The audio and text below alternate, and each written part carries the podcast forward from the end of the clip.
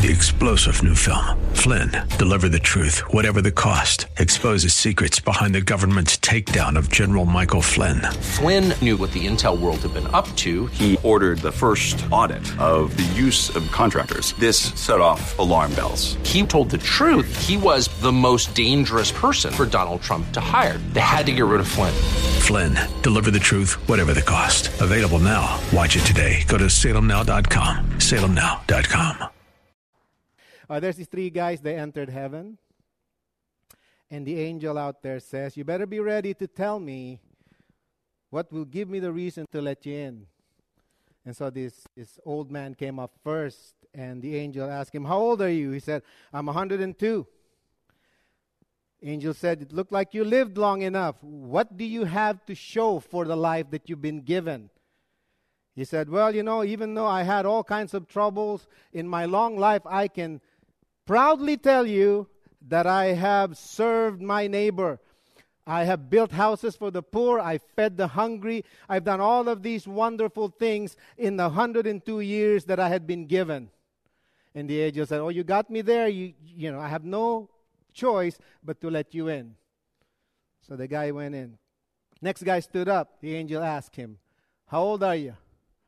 He said, I'm 65.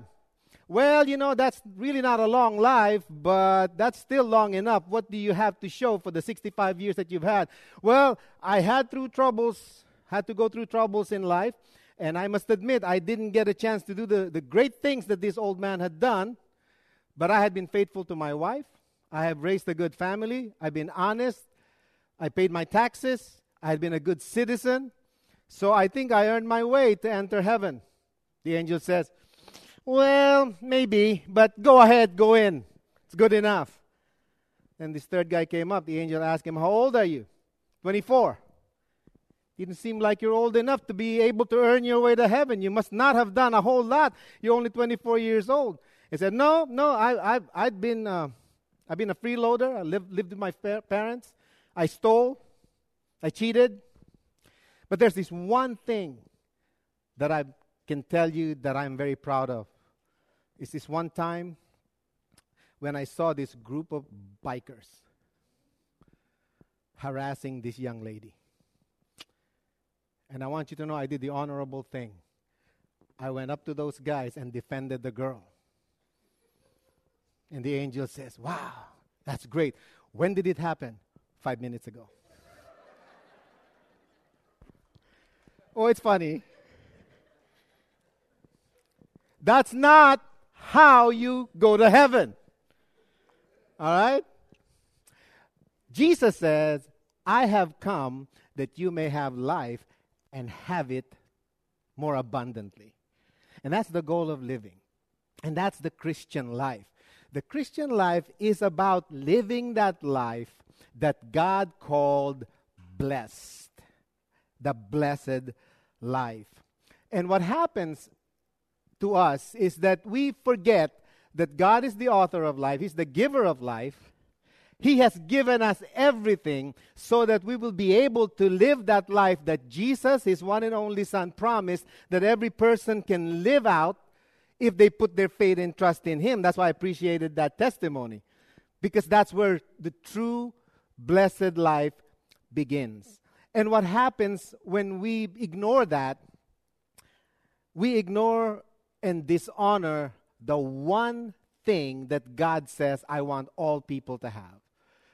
Do you know that God wants you to have a blessed life? And you need to understand what that blessed life is all about. In our Bible text this morning, I'm going to read them to you. Bear with me. I'm not going to go preach for very long this morning. I, I'm going to pray for people after the service. But in our story this morning, it's found in the Old Testament book of Numbers. If you have a Bible, uh, you may want to turn there. If you don't, we print out our scriptures in our church. This is the story of God's ancient people called the, the nation of Israel.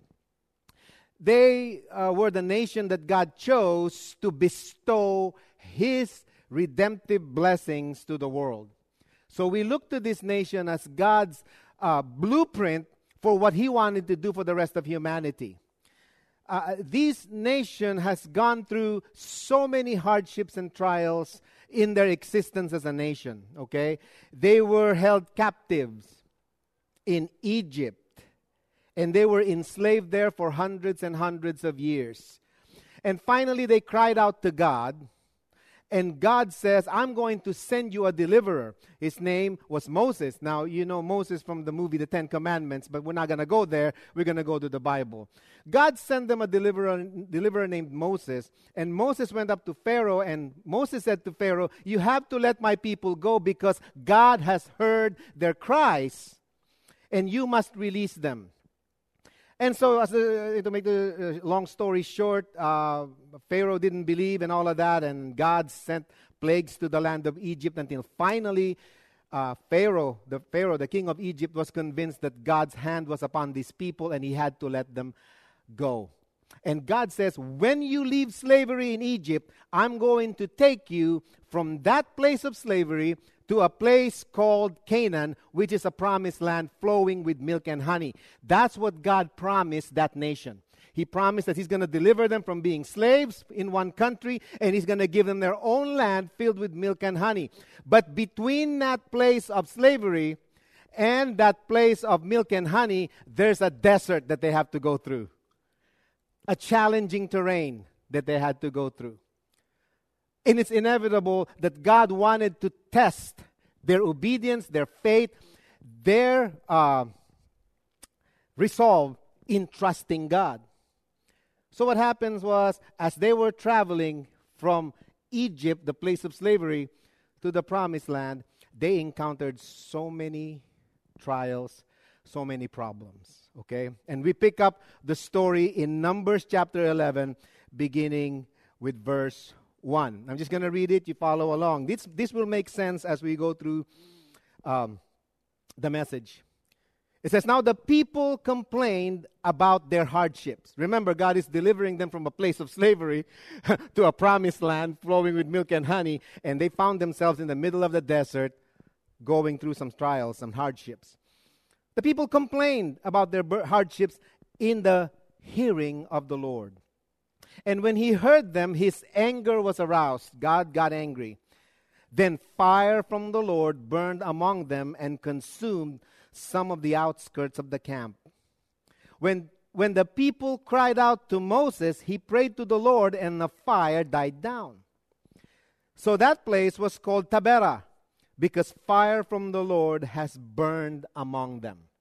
Okay, so God uh, heard their complaints, and they're going through hardships and they started complaining and complaining and complaining and god got angry because of their complaint. We're going to find out why. And so god sent them a message by sending fire. Instead of solving their problems and their complaints god sent fire and they cried out to their redeemer. His name was moses and moses prayed and god stopped the fire Verse 4 The rabble with them began to crave other food. So they're done complaining about the hardships, now they're complaining about food. The rabble among them complained about craving for other food. And again, the Israelites started wailing and said, If only we had meat to eat. We remember the fish we ate in Egypt at no cost.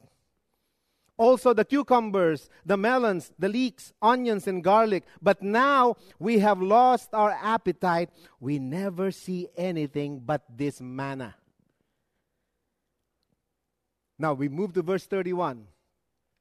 Now a wind went out. They were crying because they wanted to have meat, and all they have is this manna. I'm going to explain what that manna means. Now, picking up in verse 31, God heard their complaints again, got angry, and now a wind went out from the Lord and drove quail in from the sea. It scattered them up to two cubits deep all around the camp, as far as a day's walk in any direction. All that day and night, and all that next the next day, the people went out and gathered quail. No one gathered less than ten homers. Then they spread them out all around the camp. But while the meat was still between their teeth, and before it could be consumed, the anger of the Lord burned against the people, and he struck them with a severe plague. Therefore, the place was named Kibroth Hattaavah because they were because there they buried the people who had craved other food. Now, what's the point of this story?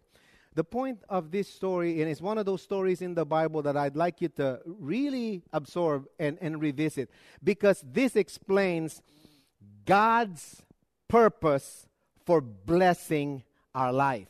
Okay? God said, You were in slavery. I'm going to take you to a promised land, and in between, you are going to be tested as to your faith, as to your trust, and as to your obedience.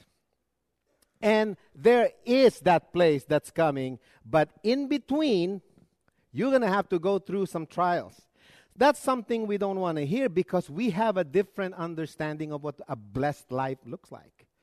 When we hear of blessings, we always think about what's in it for me? How am I going to benefit from this thing? But it's very clear that when God says, I'm going to bless you, He's not doing it for your pleasure, He's not doing it for your benefit, He's doing it for His glory first.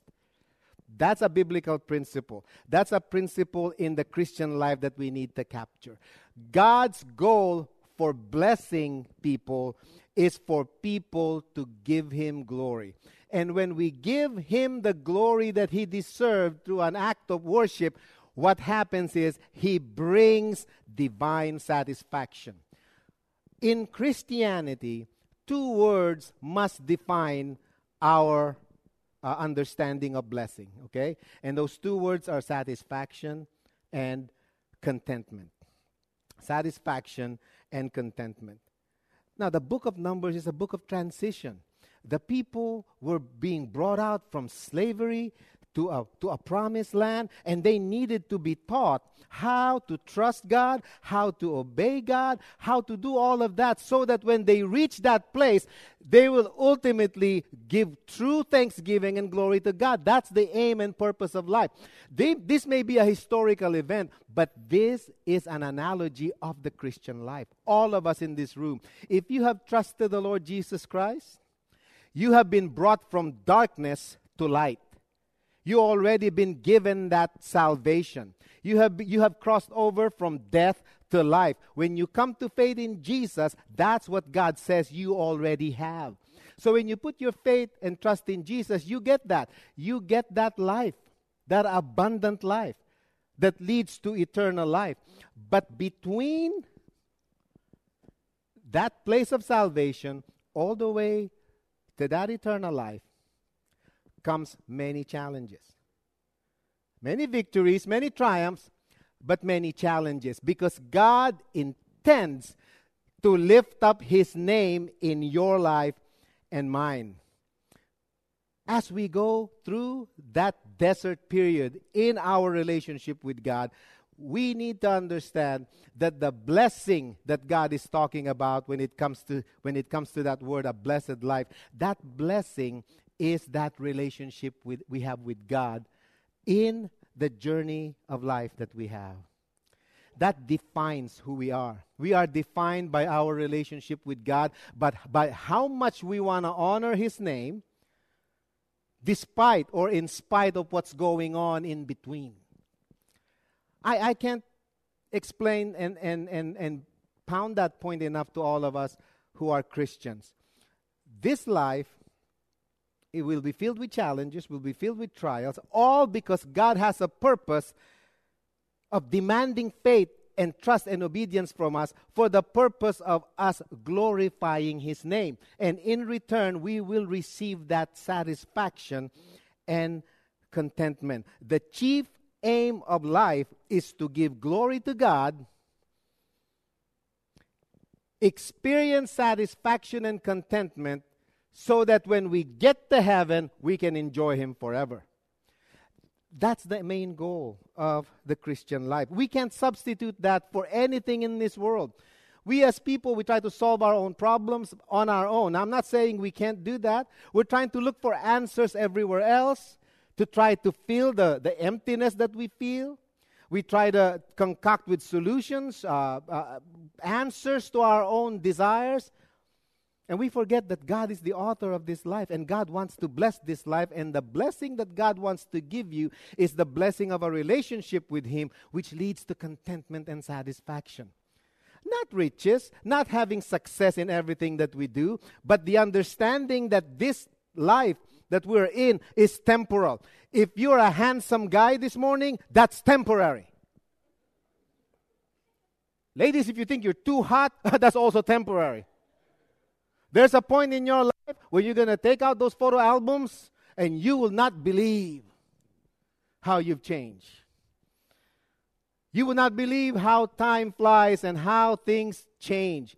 So God says, be wise about this thing. And you need to understand that your goal is to content and satisfy yourself with me. If I'm honored in your life, you're going to find contentment. Okay? The chief aim of life is to glorify God and to re- experience satisfaction here on earth. So God speaks to us about this whole thing about blessing. And in our story, I'm going to give you four uh, quick reasons how to dishonor that blessing, how we sometimes fall into the trap of dishonoring God in the life that He has promised to give us. Okay, just four things very quickly.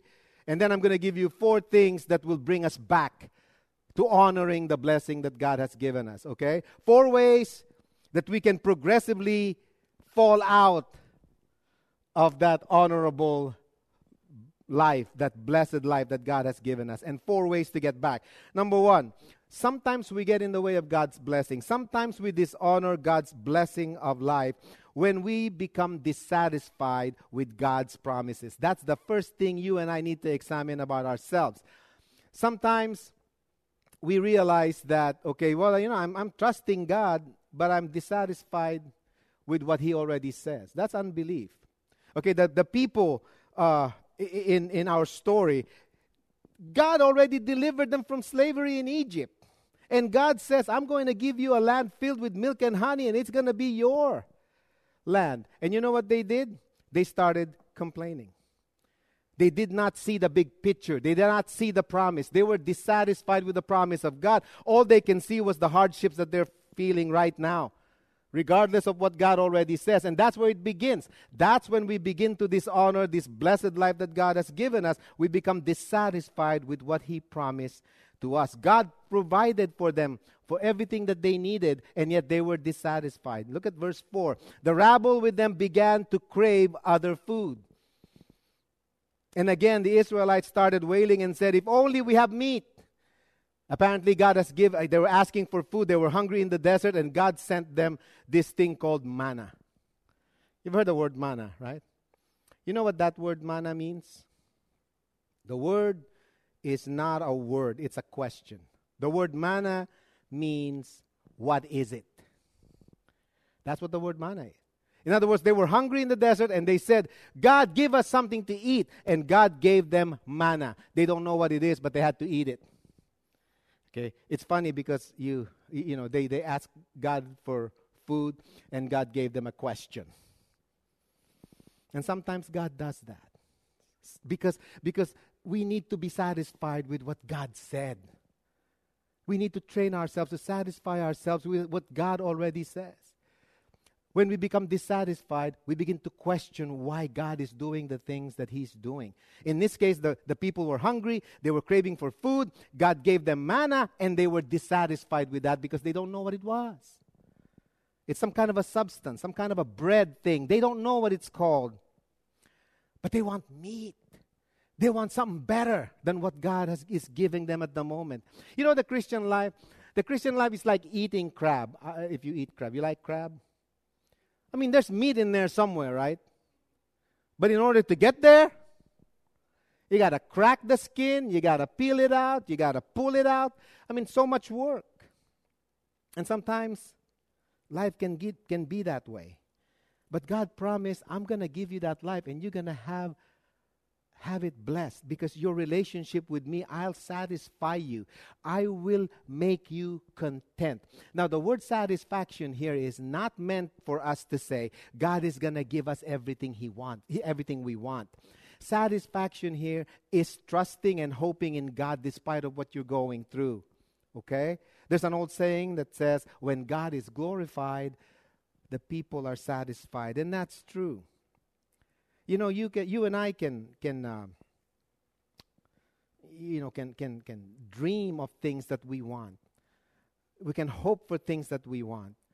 And we can we can ask god for things that we want. But you know what? There comes a point when we need to examine the motives of our heart. Why am i asking god for all of these things? Why am i asking god for all this money? Why am i god asking god for this or for that? You need to change. You need to check the motives of the heart okay because God says, I promise to give you abundant life. But that abundant life means you have to trust me, and that when I give that to you, you're going to be satisfied. Satisfaction is the goal.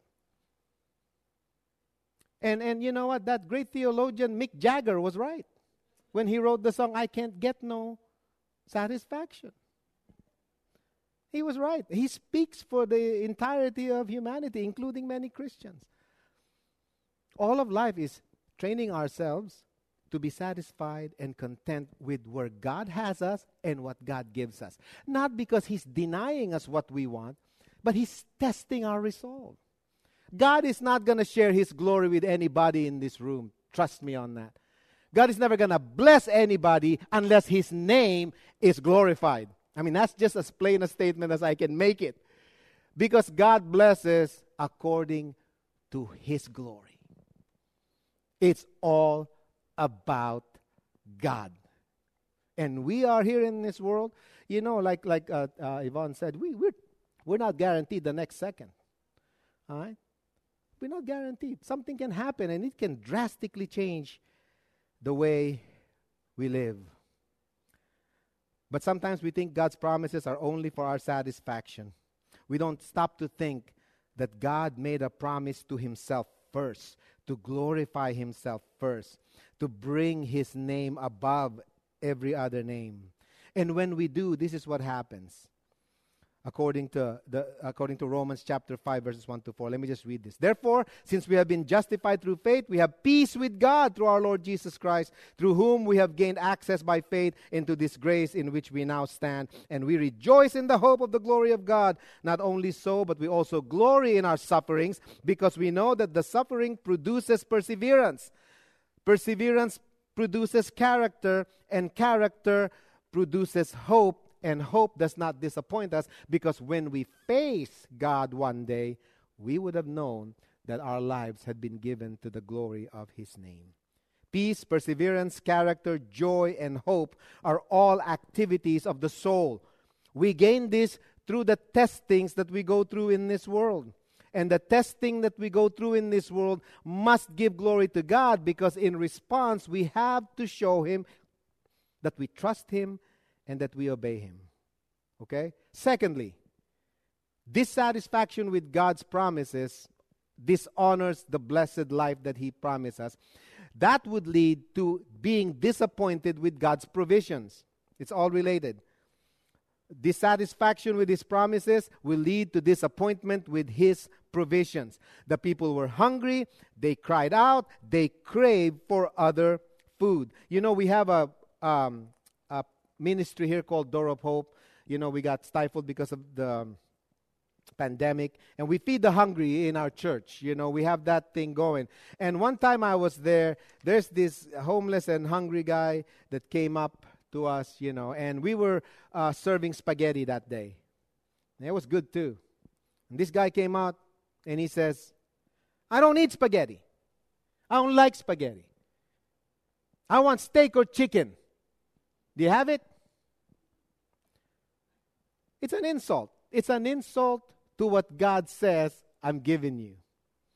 And that's what the people did. And you know what happened? They cried out to God. And I want you to, to, to take this point, and then we're going to move on to the next one. They were so angry that they don't have meat, okay? And that they cried out to God. And they say, God, why don't we, why, not, why, why aren't we having this meat? Why don't you give us meat? Why did you give us this manna? And they complained. They were not satisfied with the provisions that God has given them. And you know what God did? God sent them quail three star general Michael J. Flynn, head of the Pentagon Intelligence Agency, knew all the government's dirty secrets. He was one of the most respected generals in the military. Flynn knew what the intel world had been up to, he understood its funding. He ordered the first audit of the use of contractors. This set off alarm bells. The explosive new documentary, Flynn, Deliver the Truth, Whatever the Cost, and covers the facts behind this scandal. Flynn told the truth. He was the most dangerous person for Donald Trump to hire. I find out the worst enemy that I'm going to face in my life is right here in America. They took my assessment and they wanted me to change it. And I was like, I'm not changing it. They had to get rid of Flynn. With in depth interviews, archival footage, and never before seen personal records of the man behind the headlines. I just felt like I was drowning. Flynn, deliver the truth, whatever the cost. Available now. Watch it today. Go to salemnow.com. Salemnow.com.